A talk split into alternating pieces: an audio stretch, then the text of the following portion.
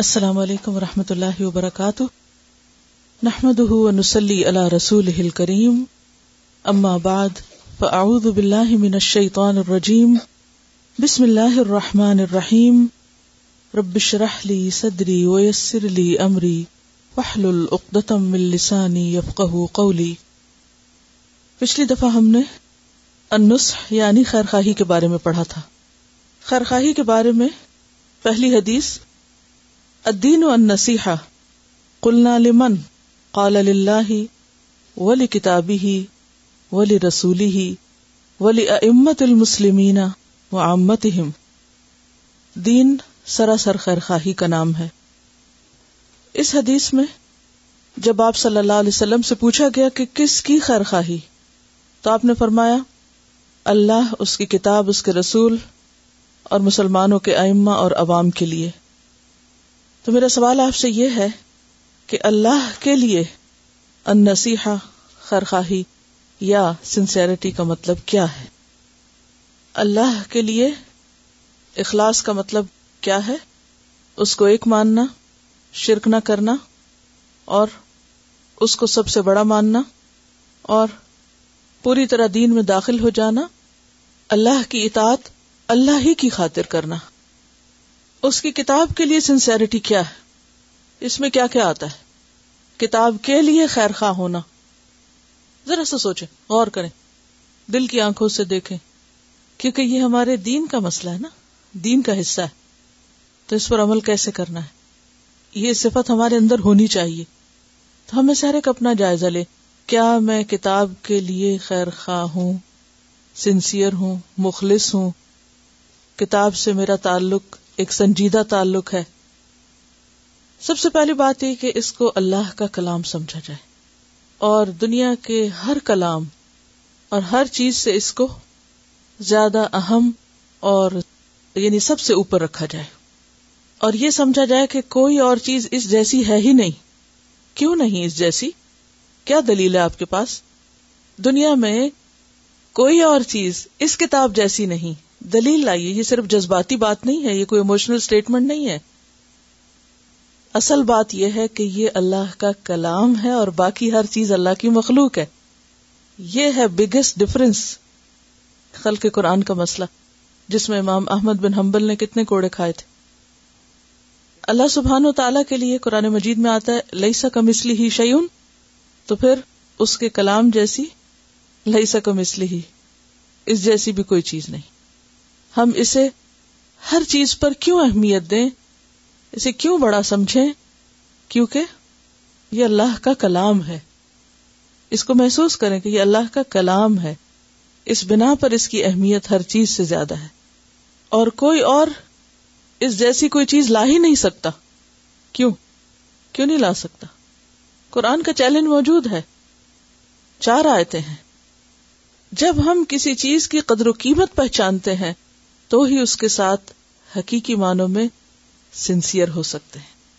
آپ اپنے کسی دوست کے ساتھ یا دوستوں میں سے یا بہت سے دوستوں میں سے کس دوست کے ساتھ موسٹ سنسیئر ہوتے ہیں؟ جس کے سنسیئر ہونے کے بارے میں آپ کو یقین ہوتا ہے، جو آپ کے لیے سب سے زیادہ نفع مند ہوتا ہے، جو ہر حال میں آپ کی خیرخواہی چاہتا ہے، اور آپ اس کو اچھی طرح پہچان جاتے ہیں۔ تو بالکل اسی طرح جب ہم قرآن کی قدر پہچان جائیں تو پھر پھر کیا ہوگا؟ پھر ہی ہم نصیحت کا حق ادا کریں گے۔ جب آپ کسی کے لیے خیرخواہ ہوتے ہیں تو پھر اس کا لحاظ کرتے ہیں، اس کا ادب کرتے ہیں، احترام کرتے ہیں، اس سے ایک تعلق رکھتے ہیں۔ کیا آپ کسی ایسے کے ساتھ خیرخواہ ہو سکتے ہیں جس کے ساتھ آپ کوئی سلام دعا ہی نہ کریں، کوئی تعلق ہی نہ ہو آپ کا؟ جس کے ساتھ آپ خیر خواہ ہوتے ہیں آپ اس کی خبر رکھتے ہیں، وہ کس حال میں ہے، اس کے ساتھ ایک تعلق ہوتا ہے۔ تو النصیحہ لکتابی ہی کیا ہوگا کہ پھر اس سے ہمارا مضبوط تعلق ہوگا، اور تعلق کے لیے کیا ضروری ہے کہ پھر ہم اس کو سمجھیں، اس پر غور و فکر کریں، اسے سیکھیں، سکھائیں، پڑھیں، پڑھائیں، سنائیں، اس پر عمل کریں، اور اسے سب تک پہنچا دیں۔ جس مقصد کے لیے وہ دنیا میں آیا ہے اس مقصد کو پورا کریں. اور یہاں وہ بات آئے گی کہ ان ہوا اللہ ذکر للعالمین، کیونکہ ہو نہیں سکتا کہ جو چیز آپ کو اچھی لگے پھر آپ اس کو آگے نہ لے جائیں، اسے دوسروں کے لیے پسند نہ کریں. سارے علوم کا خزانہ ہے کیونکہ یہ اللہ کے علم اور اللہ کی حکمت پر مبنی. یہ الگ بات ہے کہ ہم اپنی کم عقلی کی وجہ سے، کوتاہ نظری کی وجہ سے سب کچھ اس میں جو ہے وہ سمجھ ہی نہیں پاتے. اس میں قرآن کا قصور نہیں، ہمارا اپنا ہوتا ہے. قرآن ہر ایک کو کتنا دیتا ہے؟ اس کی عقل، اس کی سمجھ اور اس کی کوشش کے مطابق. یہ تو خزانہ ہے، لیکن جو اس کو جتنا ایکسپلور کرے گا، جتنی گہرائی تک جائے گا، اتنی بہترین چیز لائے گا. اس کو اگر آپ ایک سمندر کی مثال سے سمجھیں تو سمندر تو اپنی وسعتوں کے ساتھ ہے اور اس کے نئے نئے رنگ ہوتے ہیں، اس میں بے شمار مخلوق ہے. کون اس کو کتنا ایکسپلور کرتا ہے؟ یہ کتنا کر سکتا ہے؟ جتنا گہرائی میں جاتا ہے. اور زیادہ گہرائی میں جانا زیادہ مشکل کام ہوتا ہے، زیادہ انرجی مانگتا ہے، تو ہم تھک جاتے ہیں. اس کے بعد کیا تھا؟ اور کس کے لیے خیر خواہ؟ لرسول ہی، رسول کے لیے. تمام اہل ایمان میں سے رسول کو خاص طور پر الگ طور پہ مینشن کیا گیا. اس کا کیا مطلب ہے؟ پھر قرآن ہی کے طور پر آپ دیکھیے کہ قرآن کی جتنی ہم حقیقت پہچانیں گے، قدر پہچانیں گے، اتنا ہی ہم کیا کریں گے؟ اس کے لیے سنسیئر ہوں گے، اس کا حق ادا کریں گے. اسی طرح جتنی رسول کی معرفت ہوگی، جتنی اس سے محبت ہوگی، اتنا ہی پھر اس کے لیے ہم خیر خواہ ہوں گے. اسی درجے کا ادب، احترام اور عزت ہمارے دلوں میں ہوگی، اور پھر ہم خوش دلی سے ان کی اطاعت ہی نہیں، اتباع بھی کریں گے. یہی معنی ہے نا سنسیئرٹی کا، کہ ہم سنسیئر ہیں اپنے رسول کے لیے. اور رسول بھی کیا ہیں؟ تمام جہان والوں کے لیے. اور پھر یہ کہ جس مقصد کے لیے رسول بھیجے گئے، جو مشن وہ لے کر آئے، ہم بھی اس کو کیا کریں گے؟ کنٹینیو کریں گے. یہی سنسیئرٹی ہے نا. اور ایمان لانا اور وہ تمام چیزیں تو اپنی جگہ ہیں، وہ تو پہلا قدم ہے. اور پھر آپ کی سنتوں کو زندہ کرنا، آپ کی سنت پر عمل کرنا، اس کی تعلیم دینا، آپ کے اہل بیت اور آپ کے صحابہ کرام سے محبت رکھنا، جن لوگوں نے آپ کا ساتھ دیا ان کے ساتھ خیر خواہی کرنا، ان کی قدر پہچاننا. یہ تمام چیزیں کس میں آ جاتی ہیں؟ سب النصیحہ میں آ جاتی ہیں، سنسیئرٹی میں آتی ہیں. پھر ائمت المسلمین، مسلمانوں کے امام، جو لوگ کیا کریں؟ مسلمانوں کی رہنمائی کا کام کریں، ان کی خیر خواہی. ان کی خیر خواہی کس طرح ہو سکتی ہے؟ خیر اور بھلائی کے کاموں میں ان کا مددگار بننا. اگر وہ غلط جانے لگے تو ان کو نصیحت کرنا اور ان کی اس میں مدد کرنا، ان کی ذمہ داریوں کو بانٹنا. کیونکہ بعض اوقات اگر کوئی شخص ایک کام کرنے لگے تو ہم کیا کرتے ہیں؟ سب کچھ اسی پہ ڈال دیتے ہیں. مثلاً ایک ماں گھر میں کیا ہے؟ ایک امام ہے مثلاً، یا باپ ہے. اب کیا ہوتا ہے؟ بیوی بچے سارے کے سارے اس کے پلے پڑ جاتے ہیں، اس کا بوجھ نہیں بانٹتے. اسی طرح اگر ماں ہے اور ماں کچھ چیزوں میں گھر کی ایک سربراہ ہے تو عام طور پہ کیا ہوتا ہے؟ اکیلی ماں ہی سارے کام کرتی رہتی ہے اور ہر چیز کو لک آفٹر کرتی، ساری ذمہ داریاں اسی پہ پڑ جاتی ہیں. اور باقی بچے جو ہیں وہ اپنا حق سمجھتے ہیں کہ بس سب کچھ وہی کرے ہمارے لیے، وہی سوچے، وہی پکانے کا سوچے، وہی کھلانے کا سوچے، ہر چیز بس وہی سوچے. ہم تو بچے ہیں اور ساری زندگی بچے بنے رہتے ہیں، ذمہ داری نہیں اٹھاتے. تو گھر کی ایک کنگڈم کے باہر بھی یہی چیز ہے کہ کسی بھی جگہ پر کوئی بھی اگر رہنمائی کا فریضہ انجام دے رہا ہو تو اس کی خیر خواہی کیا ہے؟ کہ اس کے ساتھ خیر، بر، اور یعنی کہ تعاونوا علی البر والتقوی، نیکی اور تقوی کے کاموں میں، خیر اور بھلائی میں اس کے ساتھ تعاون کیا جائے اور اس کو سپورٹ کیا جائے. اور جہاں وہ غلط ہو وہاں خیر خواہی کے ساتھ اس کی اصلاح کی جائے اور اس کو ہلاکت کی طرف جانے سے بچایا جائے.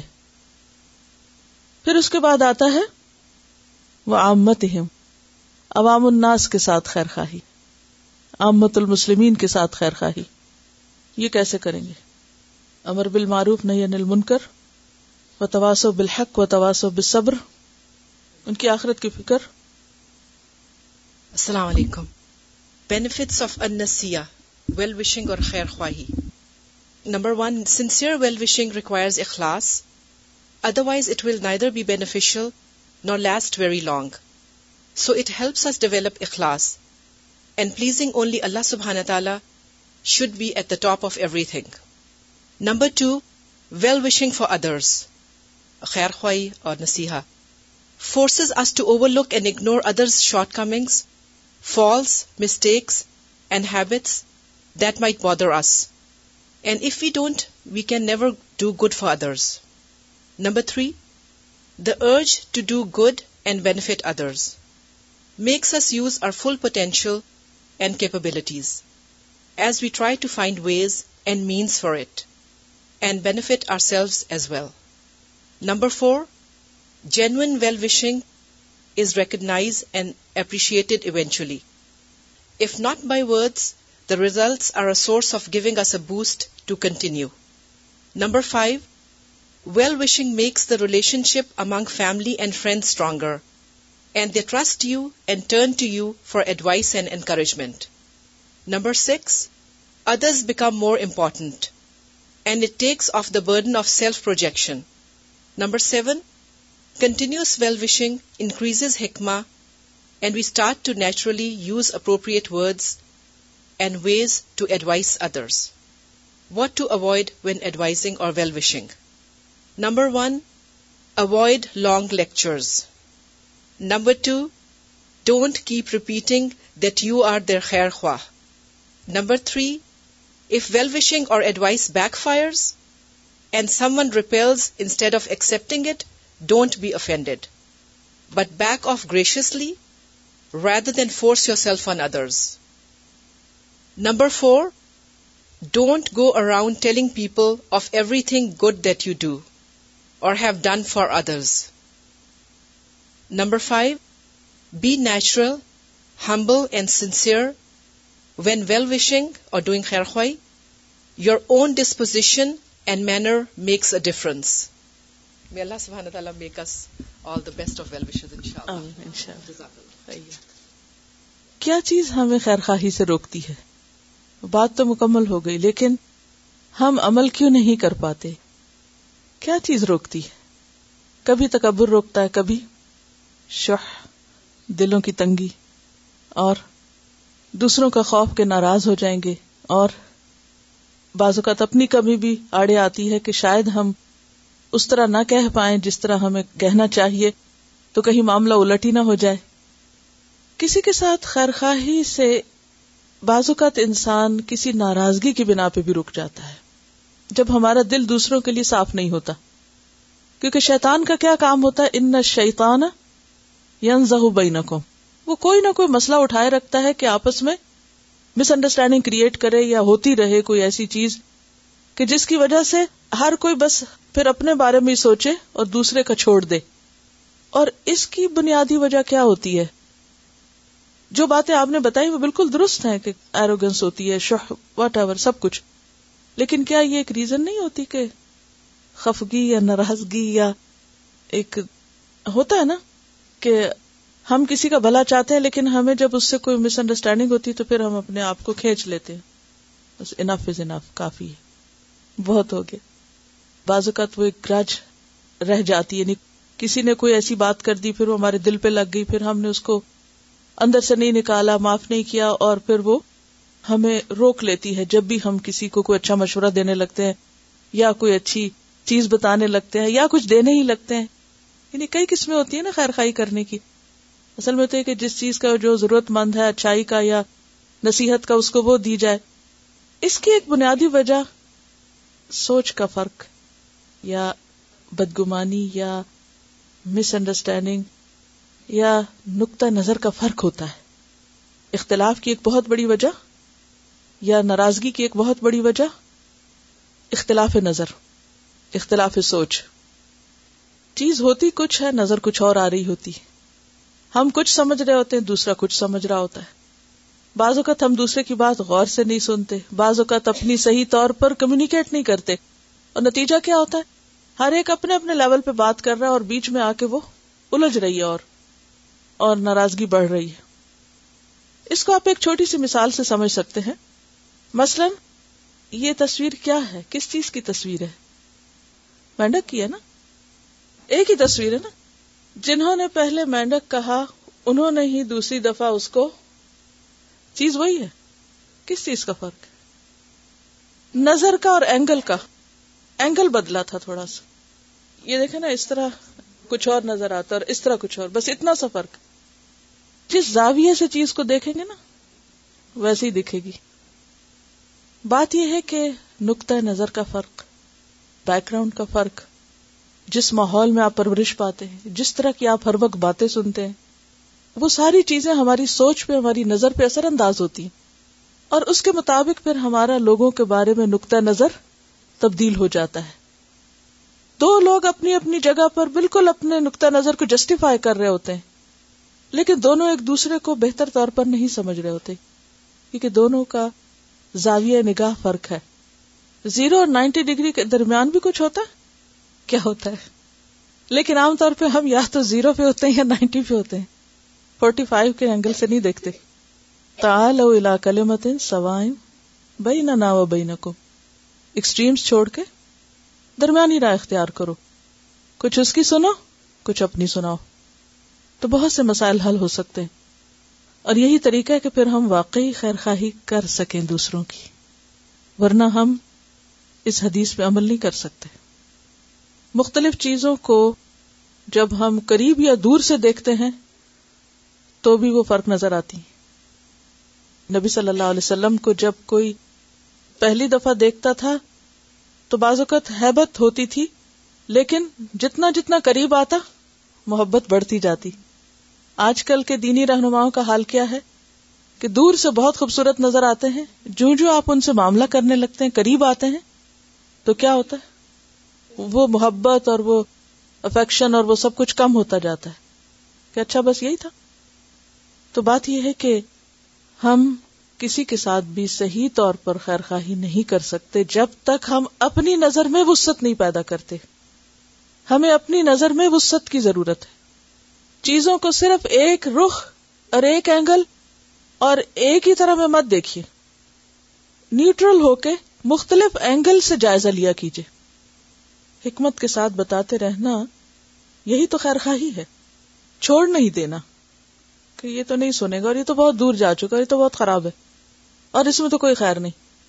ہم سب میں کمزوریاں ہوتی ہیں, ہر ایک کے اندر ویکنسز ہوتی ہیں. ہمیں لوگوں کو ان کی ویکنسز کے ساتھ قبول کرنا چاہیے. قرآن پڑھنے کا مطلب یہ نہیں کہ جو لوگ ہمیں اس سے دور ہٹے نظر آئیں ہم ان کو صرف نفرت دینے والے ہوں, نہیں, ہم ان کے ساتھ بھی اتنی خیر خواہی کرنے والے ہوں. لوگوں کو ان کے دنیاوی مرتبے اور مقام پر مت پرکھیں, یہ بھی ایک بہت بڑی رکاوٹ ہوتی. بعض اوقات جو لوگ ہمیں اچھے لگتے ہیں ان کے لیے ہم بہت خیر خواہ ہوتے ہیں, اور جو اچھے نہیں لگتے ان کے لیے خیر خواہ نہیں ہوتے. بہت سے لوگ جو ہماری توقعات پہ پورے اترتے ہیں ان کے ہم خیر خواہ ہوتے ہیں, جو توقع پہ پورا نہ اترے اس کے لیے بھی ہماری کوئی خیر خواہی نہیں ہوتی. ہمیں انکنڈیشنل خیر خواہی کرنی ہے, اور ہر ایک کے ساتھ کرنی, دوست کے ساتھ بھی کرنی ہے اور دشمن کے ساتھ بھی کرنی ہے. جس سے محبت ہے اس کے ساتھ بھی, اور جس سے نفرت ہے اس کے ساتھ بھی خیر خواہی کرنی ہے, تب جا کر حقیقی خیر خواہی ہوگی. پھر اسی طرح غریب کے ساتھ بھی کرنی ہے, امیر کے ساتھ بھی کرنی ہے, جاہل کے ساتھ بھی کرنی ہے, عالم کے ساتھ بھی کرنی ہے. ہاں, ہر ایک کے لیے طریقہ فرق ہوگا. آپ دیکھیے کہ پیغمبروں کی سنت کیا رہی ہے. حضرت نوح علیہ السلام جو بہت ابتدائی پیغمبروں میں سے ہیں, انہوں نے اپنی ساری قوم کی خیر خواہی کی, اور ہر ہر لحاظ سے ان کو سمجھایا. ہم پڑھ چکے ہیں سورت نوح میں, چپکے چپکے بھی, زور سے بھی, دن کو بھی, رات کو بھی, یہ خیر خواہی تھی نا. تو کچھ غریب لوگ اور معاشرے کے معمولی قسم کے لوگ ان کے آس پاس اکٹھے ہو گئے, انہوں نے ان کا یہ پیغام قبول کر لیا. تو بڑوں کو کیا مشکل ہوئی کہ آپ کے پاس تو یہ نچلے طبقے کے یا نعوذ باللہ تھرڈ کلاس لوگ آپ کے ساتھ شامل ہیں, ہم آپ کے ساتھ کیسے شریک ہوں. تو آپ نے کیا کیا ان کے ساتھ, کیا کہا, ما انا بطارد الذین آمنوا, میں ان کو نہیں دور پھینک سکتا, میں ان کو نہیں چھوڑ سکتا. اور اللہ سبحانہ و تعالیٰ نے کیا حکم دیا کہ ایسا نہ کرنا. نبی صلی اللہ علیہ وسلم کو کیا حکم تھا. قریش مکہ کا کیا مسئلہ تھا, وہ بھی یہی کہتے تھے. اللہ تعالیٰ نے صاف طور پہ فرمایا وَلَا تُطِعْ مَنْ أَغْفَلْنَا قَلْبَهُ عَنْ ذِكْرِنَا وَاتَّبَعَ هَوَاهُ وَكَانَ أَمْرُهُ فُرُطًا، اور وَلَا تَطْرُدِ الَّذِينَ، اور ان لوگوں کو اپنے سے دور نہ پھینکنا جو اپنے رب کو صبح شام پکارتے ہیں، وَاصْبِرْ نَفْسَكَ مَعَ الَّذِينَ يَدْعُونَ رَبَّهُمْ بِالْغَدَاةِ وَالْعَشِيِّ يُرِيدُونَ وَجْهَهُ وَلَا تَعْدُ عَيْنَاكَ عَنْهُمْ تريد زينة الحياة الدنيا ولا تطع من أغفلنا قلبه عن ذكرنا واتبع هواه وكان أمره فرطا۔ ایک اور چیز یہ ہے کہ بعض اوقات ہماری کچھ لوگوں کے بارے میں رائے ہوتی کہ یہ دین کے لیے بہت فائدہ مند ہے اور انہوں نے تو کوئی فائدہ نہیں پہنچانا، مثلا یہ تو فلاں شخص تو دین سے بہت دور ہے اور یہ نہیں فائدے کا ہو سکتا، وہ تو بہت پیچھے۔ اگر آپ تاریخ پڑھیں، سیرت پڑھیں، تو آپ حیران ہوں گے کہ بعض لوگوں نے دور ہوتے ہوئے بھی، بظاہر معمولی انسان ہوتے ہوئے بھی، دین کی وہ خدمت کی کہ جو بڑے بڑے لوگ نہیں کر سکے۔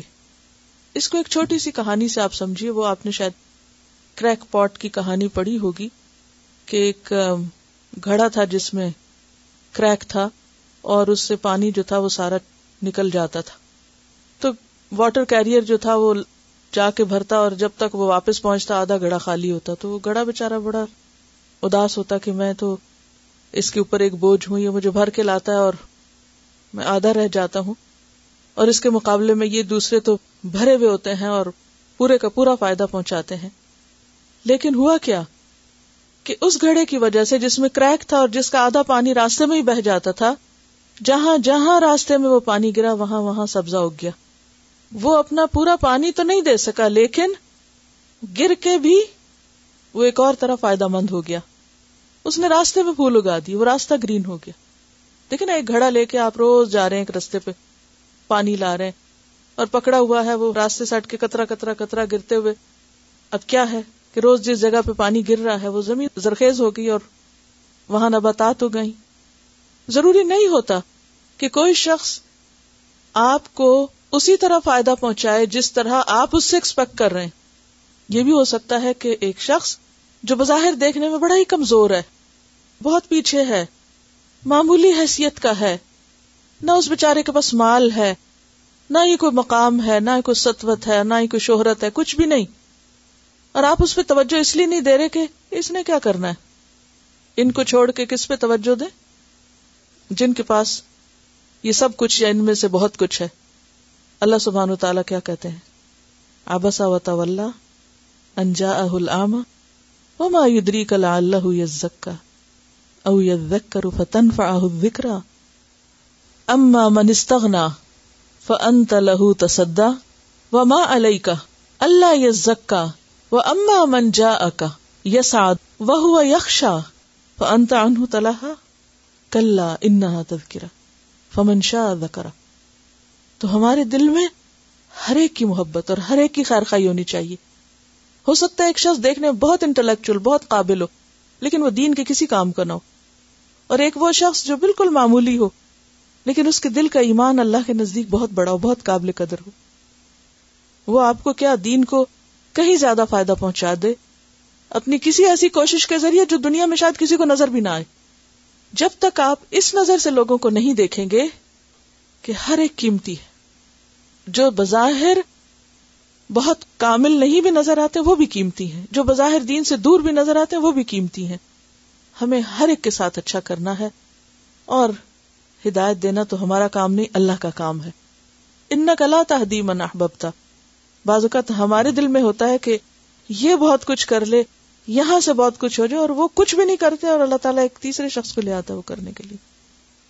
ہمیں صرف اپنے پارٹ پہ دیکھنا ہے، ہماری کیا ذمہ داری بنتی ہے، ہمیں یہ نہیں دیکھنا کہ دوسرا ہمارے ساتھ کیا کر رہا ہے، کیونکہ اگر آپ برابر کا اور جواب میں خیر خواہی چاہیں گے تو ہو سکتا ہے آپ کسی سے بھی نہ کر سکیں۔ پھر ابو بکر رضی اللہ تعالیٰ عنہ نے جو کمزور اور مسکین قسم کے غلام آزاد کیے تھے، اور ان کے والد نے ان کو مشورہ دیا تھا کہ طاقتور لوگوں کو لو، وہ تمہیں فائدہ دیں گے، کہا کہ نہیں، اللہ کی خاطر کر رہا ہوں۔ You never know کہ کوئی ایک چھوٹی سی چیز کتنی بڑی ثابت ہو آپ کی آخرت کے لیے۔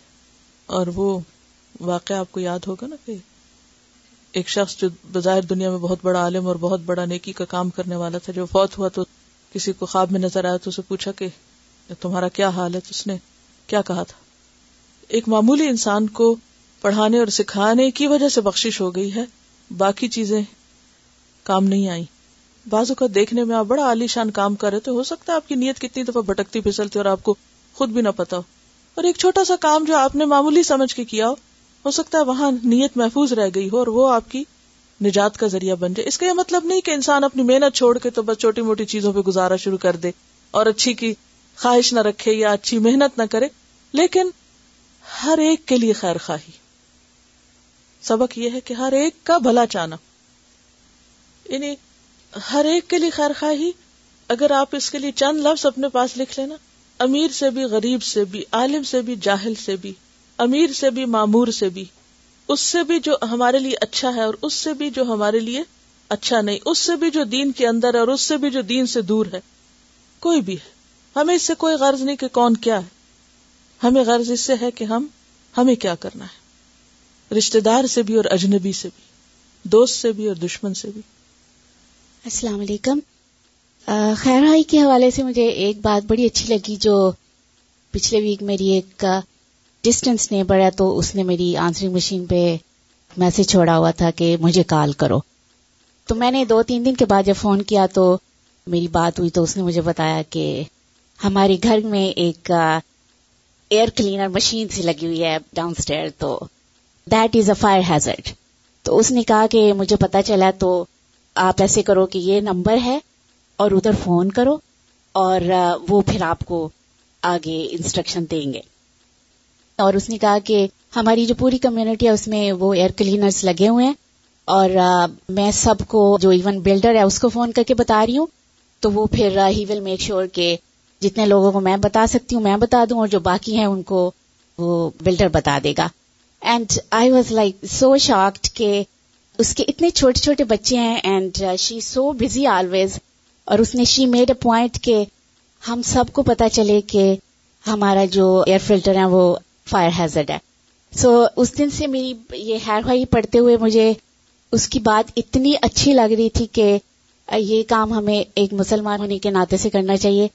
اور میرا یہ حال ہوتا ہے کہ میں کئی دفعہ وہ باہر ہوتی ہے تو میں جلدی میں ہوتی ہوں تو میں رک کے اسے ہیلو ہائی بھی نہیں کرتی. سو آئی ریئلی فیل اشیمڈ کہ اس نے میرے لیے اتنا کیا اور میں کبھی کھڑے ہو کے اس کا حال تک نہیں پوچھتی. سو so, uh, ہمیں اللہ توفیق دے کہ خیر خواہی کے کاموں میں حصہ لیں. جزاک اللہ خیر. اس نے تو دنیا کا فائر ہیزرڈ بتا دیا اور ہم پر ذمہ داری ہے آخرت کی آگ کی خبر دینے کی. ہم کسی ایک چیز کو ایک طرف سے دیکھ کے فوراً ججمنٹل ہو جاتے ہیں اور بعض اوقات انا کا مسئلہ بنا لیتے ہیں، اور پھر ہم وہ جو کر بھی سکتے وہ نہیں کر پاتے. اصل میں خیر خواہی پہلا سٹیپ ہوتا ہے نا، اس کے بعد ہی خیر پھوٹتی ہے. یعنی خیر خواہی ایک طرح سے ایک بیج ہوتا ہے جس کے بعد پھر بہت سی نیکیوں کے دروازے کھل جاتے ہیں، پھر آپ بہت کچھ کرنے کے قابل ہو جاتے ہیں، پھر چھوٹے چھوٹے موقع سے فائدہ اٹھا لیتے ہیں. اور اگر خیر خواہی نہ ہو تو انسان اپنی ہی خاطر، ہم بظاہر بھلا دوسروں کا کر رہے ہوتے ہیں لیکن دراصل کس کا کر رہے ہوتے ہیں؟ اپنا کر رہے ہوتے ہیں. تو اپنے لیے وہ خیر نہیں سمیٹ سکتے جو خیر خواہی ہونے کی حالت میں ہم سمیٹ سکتے ہیں. سبحانک اللہم و بحمدک، نشہد ان لا الہ الا انت، نستغفرک و نتوب الیک. السلام علیکم و رحمۃ اللہ وبرکاتہ.